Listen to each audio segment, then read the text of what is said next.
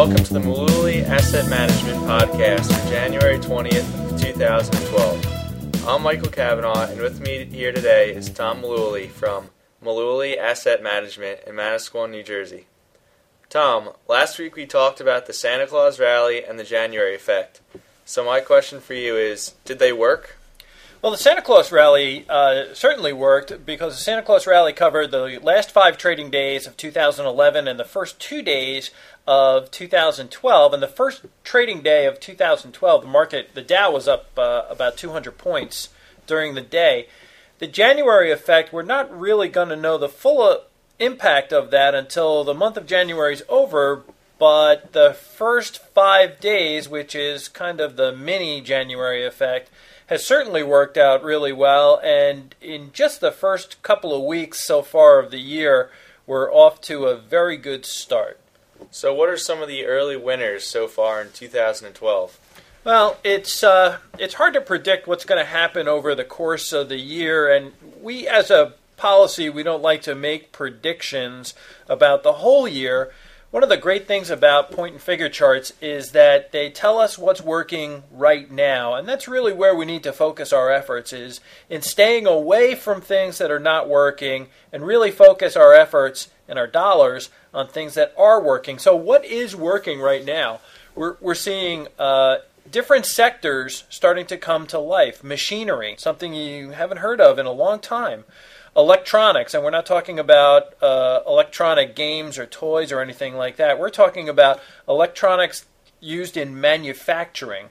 Uh, biotech is springing to life. We're seeing some retailers working. We're seeing a lot of the consumer discretionary names, th- th- that entire sector coming back to life. Now, consumer discretionary is what people do with their money, their discretionary dollars, after they've paid all their bills. So we're starting to see some of the companies that you would spend money on, I don't want to say frivolously, but you get the idea of you know things that people have a choice about where they want to spend.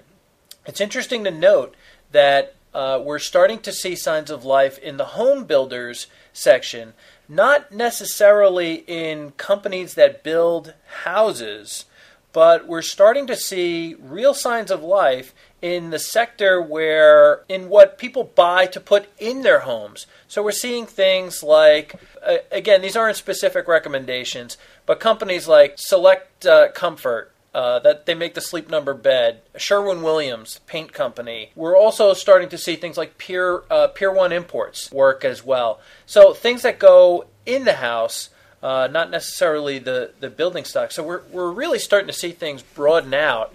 Uh, a lot of different sectors are, are starting to really participate in this move, which tells me that we may have some legs here. Okay, Tom, so is there anything that's not working? Well, as usual, the financial stocks, the banks, uh, are, are having a really hard time. It's hard for the market to really move forward in a meaningful way when one of the biggest sectors in the market just really isn't participating.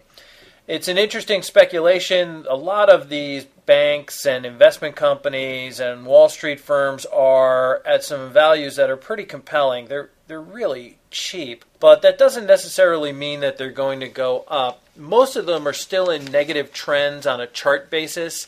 So it's really hard for, for me to get excited about something like this. It's certainly interesting speculation, but there's just still way too much risk in, in the financial sector.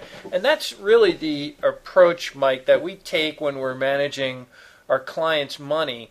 When you talk to money managers, you're going to hear that, oh, this guy has a bottom up approach or this guy has a top down approach.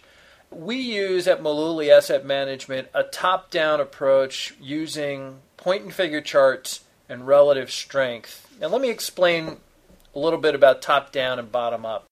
With top down, uh, what we do is first we decide is the market on offense or defense, and we've got charts that help us out with that.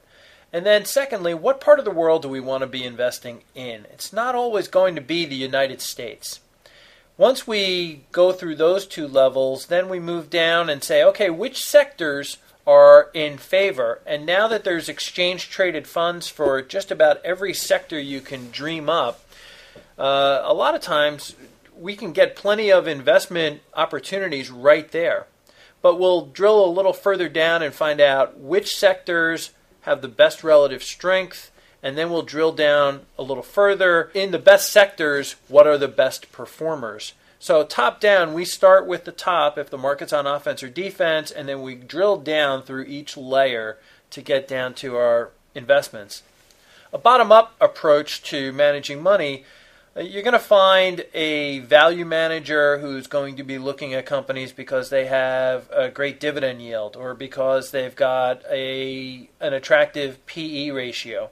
They're focused more on the value that they can find in a company. Maybe it's through the management or maybe the company's got a new product or they've got some niche in their market, but they're looking more for a a specific company and working their way up from there. So you get completely different approaches if you're talking to someone who's a top down investment manager or someone who's a bottom up investment manager. Now, of course, if you're relying on a podcast for investment advice or guidance, it's really a bad idea.